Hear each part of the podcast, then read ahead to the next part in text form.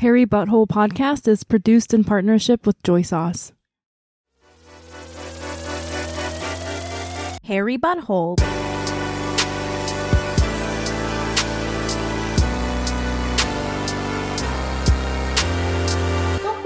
Welcome to Hairy Butthole Podcast. This is a podcast based on the popular Korean saying, if you laugh while crying, hair grows out of your butthole. I'm your host, Youngmi Mayer. Each week I discuss a sad topic or story and then I try to laugh about it, making hair grow out of my butthole.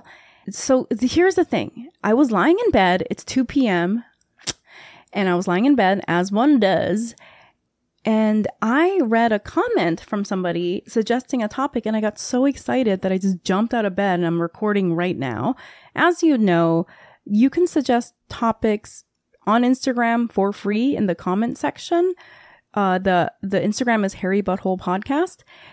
But if you subscribe to the Patreon, patreon.com slash Hairy butthole, I will get to the Patreon topics first because obviously it's a subscription and the person's paying. But I'm going to be real honest with you. Nobody ever, nobody ever suggests anything on the Patreon. So if you want to listen to me talk about something, you can leave a comment like this person did. And I'm just going to read to you the comment to introduce the topic. It's such a good topic. I've, I don't think I've really talked about it at length on this podcast, at least. And the person's handle, I'm not going to read it just in case they don't want me to, but it's you can see it it's on there it says slowly catching up on the episodes and had a thought you've talked a bit about being queer but also based on your stories it seems like you used to exclusively date men would love to hear about the queer self-discovery process especially if it's from the lens of happening later in life and yes you're absolutely correct it happened later in life and i want to talk about the, the journey that i took to activate my queerness because it wasn't discovering it. I kind of already knew, you know, for a while, but I didn't activate it until after my divorce in 2018 when I was 33. Um, before that, I had slept with other people that were not straight cisgendered men, but I was never in a relationship until after my divorce. Um, you know, I, I had never really sat with that part of my identity and and said it out loud kind of right and before i talk about what what that looked like for me to go through that later in life i want to touch on the fact that the reasons why i don't talk about it a lot and it's because there's many reasons. The first one i think there's definitely some a lot of internalized homophobia that is you know not something i want to admit but it's very it's very very there and it makes me feel really gross admitting that but it's definitely there and i think you know i have to talk about it or else it's not going to go away. Um but another reason i think of the funnier reason is because it's like a comedic trope now that there's the fucking bisexual girl that's only da- that only dates like straight cisgendered men lives in Brooklyn usually white I'm sorry white woman. You know like that's that's such a trope now that I was like damn it I don't want I don't what why am I that you know um also I think there is a little bit of damage with that person specifically being centered in the queer community because, or get that person having a lot of attention, or that person being me, right? This is a queer woman, cisgendered woman that usually dates cisgendered straight men. That's me. I think there's a big problem with me being centered in this discussion because, you know, in my life, there is all the stuff that's hard about my life.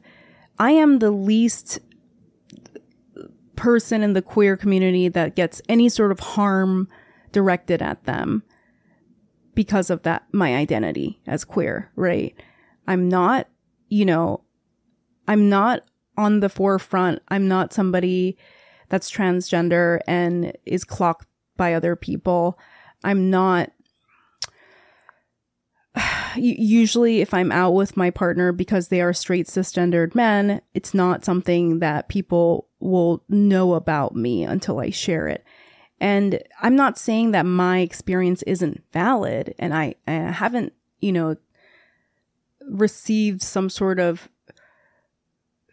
I, am going to be honest. I, I never received any discrimination based on the fact that I'm queer ever in my life. I don't think. I don't, I really do not remember any of it in my, you know, past relationships when we were out.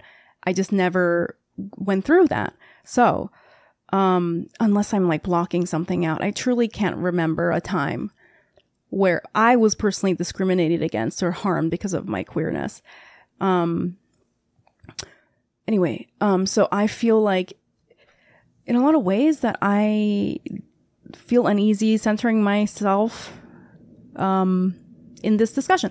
But that having been said, I guess the important or the interesting part of it all is that I I am struggling with my own internalized homophobia of this feeling of like not feeling good enough to discuss a, a big part of my life, you know, and and why do I feel like that? And I feel like some of it's like, yeah, I don't feel like I've been through enough that I can talk about it, but also maybe there is a big part of me that's like embarrassed or ashamed of saying that. And that's really hard to look at, honestly. I've never told my parents, you know, I still haven't told my parents. Um, whew. Um, so I guess those are all the reasons that it's really probably something I don't really talk about a lot. I think um, in the back of my head, I'm I'm listening to this voice, and I, I know this is gonna sound so creepy, but I, I I'm list, I'm hearing this voice of somebody telling me that I'm like doing this for attention, or you know what I mean, and that's I, I don't know why I don't know why I'm listening to that voice. It's because it's like I think I'm assuming for the people I've been in relationships with, you know, that were queer, that probably feels like I'm, what's the word? Like, uh, minimizing the impact that they had in my life or like trying to make it disappear or something. Like if I was my ex, one of my exes that is queer, I would be like, oh, so she's just just like walking away from this because she has the privilege to, you know, she can act like a straight cisgendered woman for most of her life and it's only you know only sometimes that she has to dip in with that which is true. That is a privilege i do have right? Because like like i said if i'm in a relationship with a fucking cisgender straight man i don't have to disclose to anybody my sexual orientation. I can just be like gonna live life like this and Ooh, that's like I, I feel like that's that's hard because I'm doing it because I'm ashamed that I'm not standing up for the community or I'm not good enough to be included.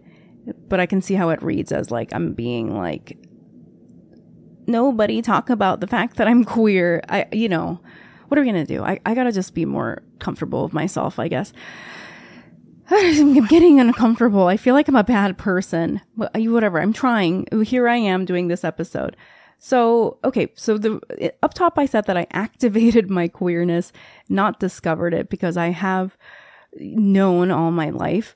And I did have, you know, sexual relationships before I was married. Um, but uh, I, I just like I just like how I say it activated. Like I found some uh, the the old Nintendo console in my closet, in the closet, get it? And I like blew the dust off and like blew in the cartridge, like, and like put it in. Like that's my queerness. Do you remember blowing on the cartridge? I was, I was like hanging out with somebody that's like my age and they were trying to plug their iPhone in, but the charger didn't work and they blew into the iPhone. And I was like, yeah, that's, we are, we are old. Um, anyway, but I blew on the cartridge, I put it in. After I got divorced in 2018, I activated it. The first relationship I was in um, was with somebody that was queer, not, you know, not a straight um, cisgendered man. And I really found such an intense closeness with this person And I felt I don't know, I'm getting emotional. I don't think I've ever talked about this relationship, but um I felt like this level of like closeness that I was like this is what I'm missing, you know? Cuz God knows it's fucking the worst to date a cisgendered straight man. It's like having a conversation with a plate of cheese. Um, and I just felt so deeply like, oh, this is like what I'm missing. It's like somebody that like understands me in this way. Um, and the sex was the best sex ever. I don't know. I get I'm getting like really emotional and I'm like I want to understand why before I like talk about this. And, you know, ultimately there was just like a personality misalignment. And I think a part of the reason why we broke up was because they were struggling, you know, with some mental health stuff, not issues, but just mental health stuff. And I, I was just like fresh out of my divorce after 10 years of being married. And but I but there was all these things that I felt that I was just like, oh, like this is this is what this is what it should feel like. But um after that relationship, I never had another serious relationship with someone other than a straight cisgendered man again. So I I went back to the plate of cheese and I was like, I, this is this works, I guess. And I don't I'm not exactly sure why. I think there is this I don't know what it is. It's like this fear that I guess it's like the same fear that I'm like not I'm doing it wrong and I'm like I don't know how to do it right, which is so fucking stupid, you know. Um but it's like something that I felt I was like now I'm too scared to do this and like I like can't um or not too scared to do this. I'm just like I don't know how to do this, but in that relationship, I just felt like I could, you know, I felt great. I could be with this person forever. I everything like just like sort of made sense. Um but I'm going to be honest with you, after my divorce, every time I've gotten in a relationship, I've had that level of like the psycho commitment. I don't know. I just feel like after my divorce, every relationship I enter, I enter it very authentically and I have never really felt these levels of connecting with people in all of my life. So I feel like something happened to me after my divorce where I was like, I'm never gonna settle. I'm never gonna be with somebody that I don't fully love. And each relationship has been full of like a very deep, passionate love even with the fucking straight cisgendered men, man. Like it's been, you know, it's been my complete and total self that I'm like investing in these relationships, which I was not doing before, you know, I was married. And I think during my marriage, because I like was too scared to be authentic and real. And, you know, now I am. Um, do, and then I guess the, other relationships that I had with people who were not, you know, straight cisgendered men. How many fucking times am I going to say that this episode? My God. There were multiple casual relationships. There were multiple, like, uh, sexual relationships. And I feel like some relationships that were very, very casual with like cisgendered women that I felt like we were both in this stage together. Like we had both sort of like we were very like new to this activation and and that was interesting because then I was like I feel like I I know more about this than you. Like classic what's it called? You know, like when you like learn, you go bowling one time and then you go with someone that's never been bowling and you're like, let me show you. This is called a, a this is called a, a strike or some whatever. I don't even know bowling terms. And they're like, wow, you're great at this. And I'm like, yeah, I've done it once before. like, um, but, uh, I guess those are all very interesting. I don't know. I feel very, uh, I'm so that that that's I guess my like story, like the history of how that came about. I had one very serious relationship that I was like, this is like the one. Also, you know, probably just really bad timing. It was, I think, four months after I got divorced that I entered into this relationship. It was never gonna work. Okay, cards were stacked against us. Uh, so yeah, one serious relationship that lasted uh, a bit, and then uh, a few, a handful of casual relationships that were like dating, and a, a handful of uh, just sex relationships. That is the story. Oh, um, I guess the comment that the person left on the Instagram. Sorry, I'm like, I feel like I just started recording this without thinking what I was gonna say, and then now I'm like also pulling up all these repressed emotions that I just did not want to deal with ever. And, and the emotions are kicking my ass. And now I'm trying to be like, what am I talking about? I'm sad. um, oh, I, I guess the comment was asking specifically what that felt like to come to, to activate the queerness later on in life. You know, I was 33. Uh, I, I'm going to say this like I said up top, the reason I'm using the word activate is that I knew, I always knew, right? We all do. But there was so much active repression, internalized homophobia, pushing it down, being like, like don't. And it honestly, this is gonna sound so fucked up, but I'm saying it because, you know, I always like to say fucked up shit because I want people, if they feel the same way, to know that they're not alone. This is going to be really fucked up, but I would, I think, I don't even know what this is. Oh my God, hold on to your fucking seats. I think whenever I felt this attraction to somebody that wasn't like a cis male, straight, whatever, um, the, the boys, right? I would feel sort of nauseous, which is, that is definitely some fucking Christian church, uh, fucking, I don't even know what that is. That is some conditioning. That is some actual internalized homophobia that we're to the, to a certain point where that seems dangerous and scary.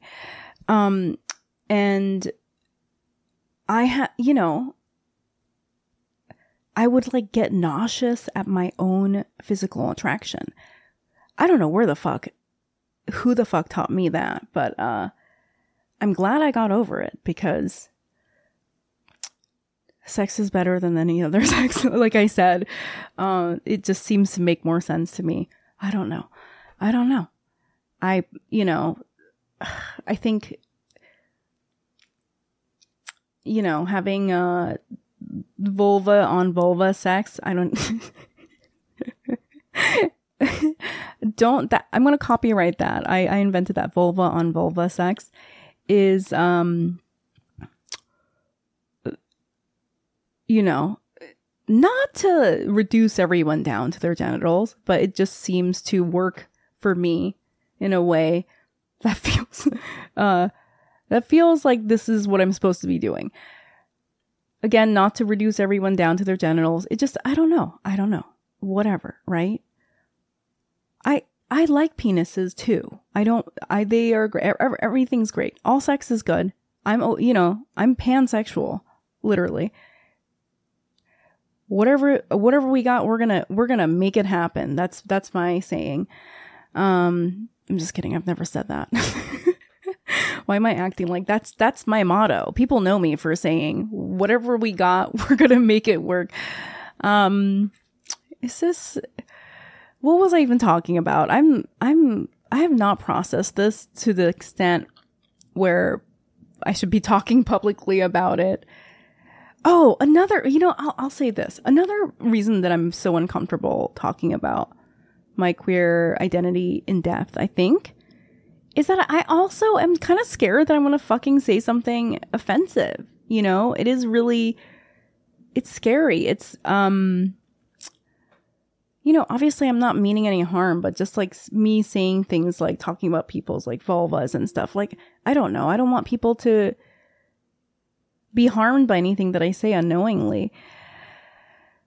You know what? That's that's my story about my journey, but I'm going to talk about something that's actually heavily related and I was discussing with my very good friend Chan Sopa the other day. I this is something I noticed just being in the queer community, having friends and being part like sort of part of like groups that are kind of close knit sometimes, you know, amongst the in the queer community.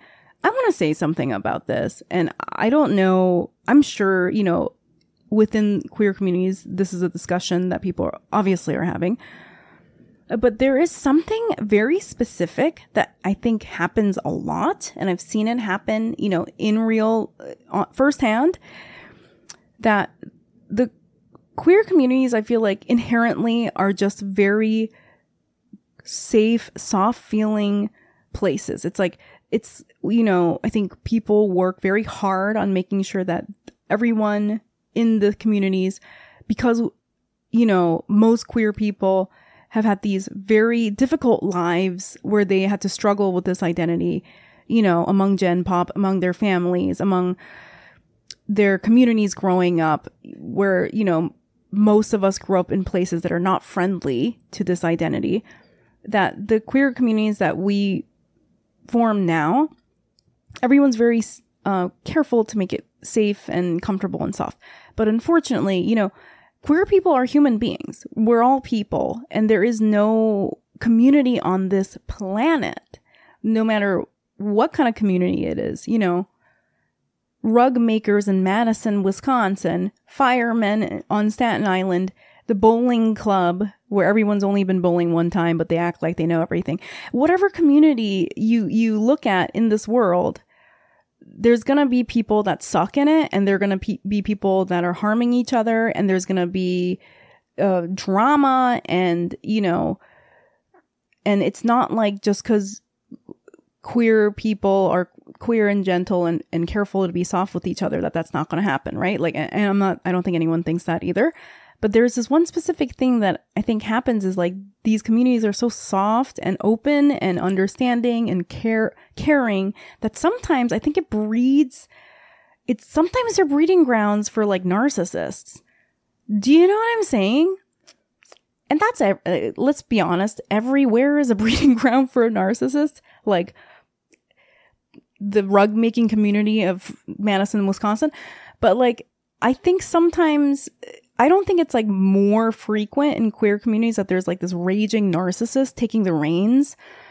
I think that happens, you know, everywhere, like I said. But I think in the queer communities, there's this, this, uh, enabling of it or this excuse of it because you know, where where everyone's trying to be soft and open and understanding. And I'm like, this is a fucking narcissist. Is everybody on the same page here? This person's just doing whatever they want. And you know what? I'm gonna say this. You're gonna hate it. It's usually a white person that's rich. They're they're cosplaying as poor.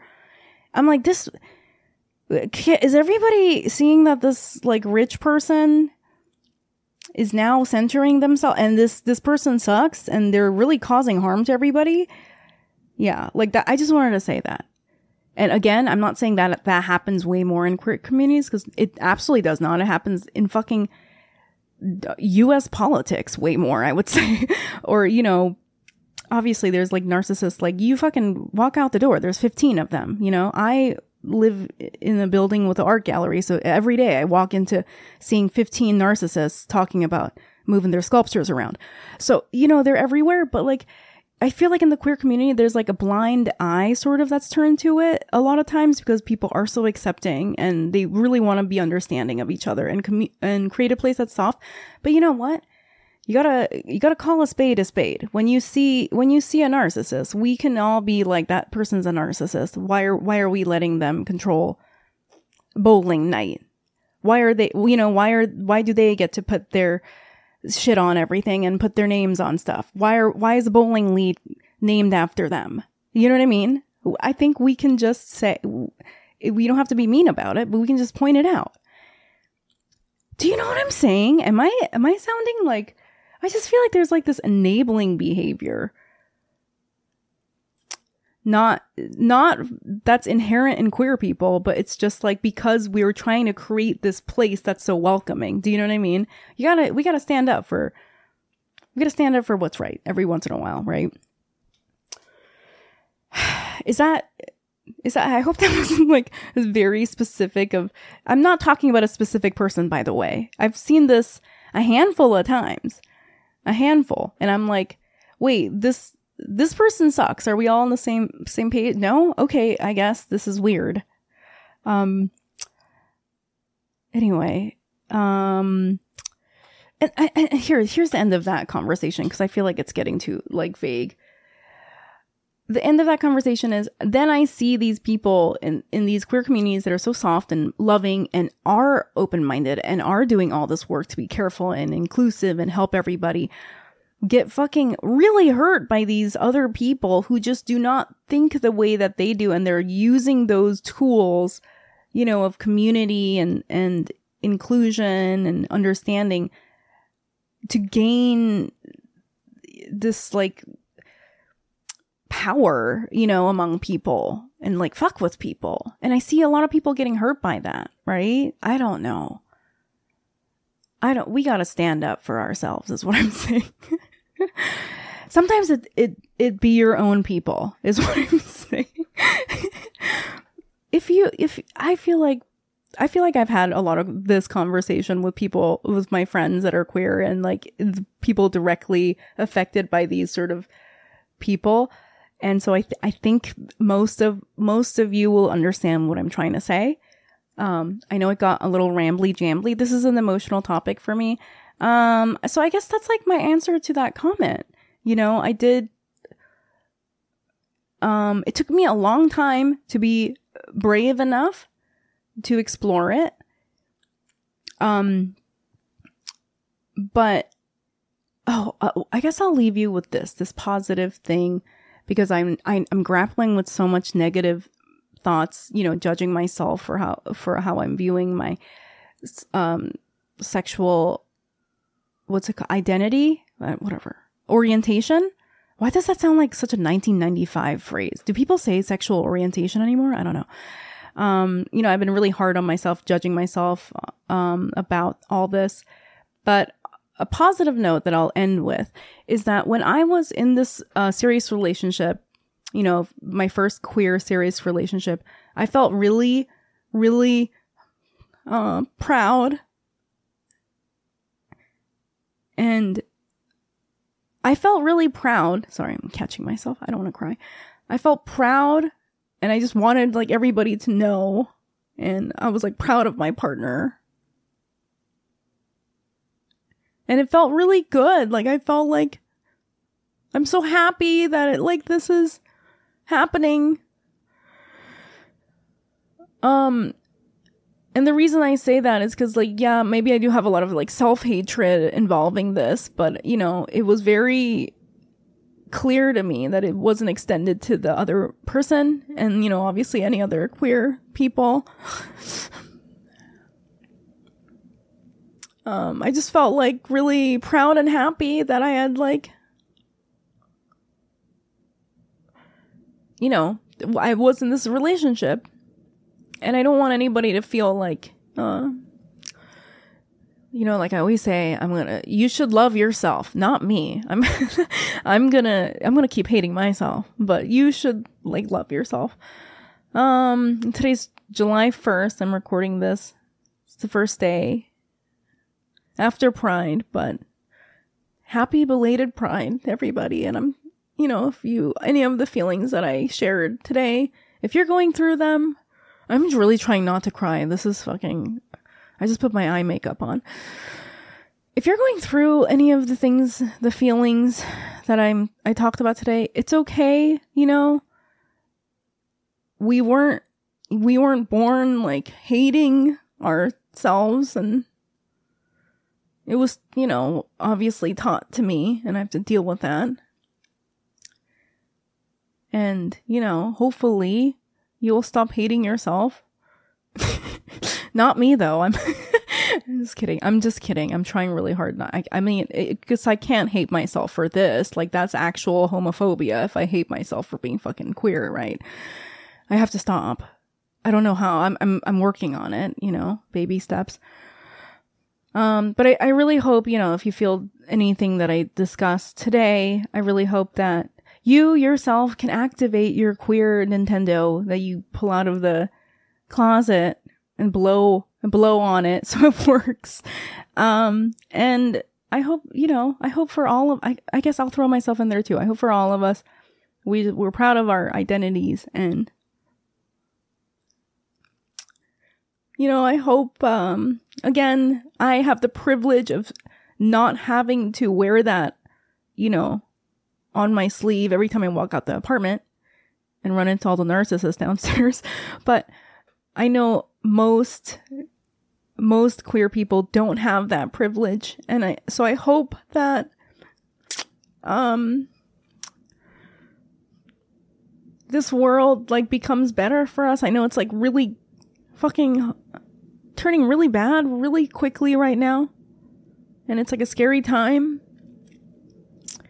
Um but I hope the world changes. I, I don't know why. I felt like it was going great for a minute and now it's back worse than ever with this hateful homophobia. Um I hope it changes, but I'm also going to say, you know, if you are somebody like me that can disguise it in public, I wouldn't feel guilty because it is a scary time now and it's like not we don't have to be strong and fight all the time, you know? And to the people who obviously don't feel like they can disguise it or, you know, it's hard for them to disguise it. I'm like so sorry that it's getting bad and um I just want you to know that, you know, I'm there with you and this was me showing up, right? Showing up for the community that I'm a part of. I'm not gonna um hide it because I, I don't know what, what other weird thoughts are going on in my head. And I hope that moving forward, um, it feels like that. Like you f- people feel my support because, you know, we all deserve it. We all deserve to feel supported and loved in our communities except for the narcissist. Okay, that was my episode. I actually planned on um, starting interviews. I think I have one ready next week. We're gonna switch to more of a topical discussion. I know that somebody actually left another comment and I couldn't find it quick enough. I will get to that. It was it was one that I could answer really quickly, but I will get to that next week. I'm sorry if you're the person that left the uh, comment on the Instagram. I I can't find it. I will though. and I will get to answering it. Thank you so much for listening. Again, if you want to subscribe to the Patreon or donate, you can at patreon.com slash Hairy Butthole podcast or Hairy Butthole. And then the Instagram is Hairy Butthole podcast. You can leave a comment or follow. My Instagram is YM Mayer and my TikTok is Youngmi Mayer.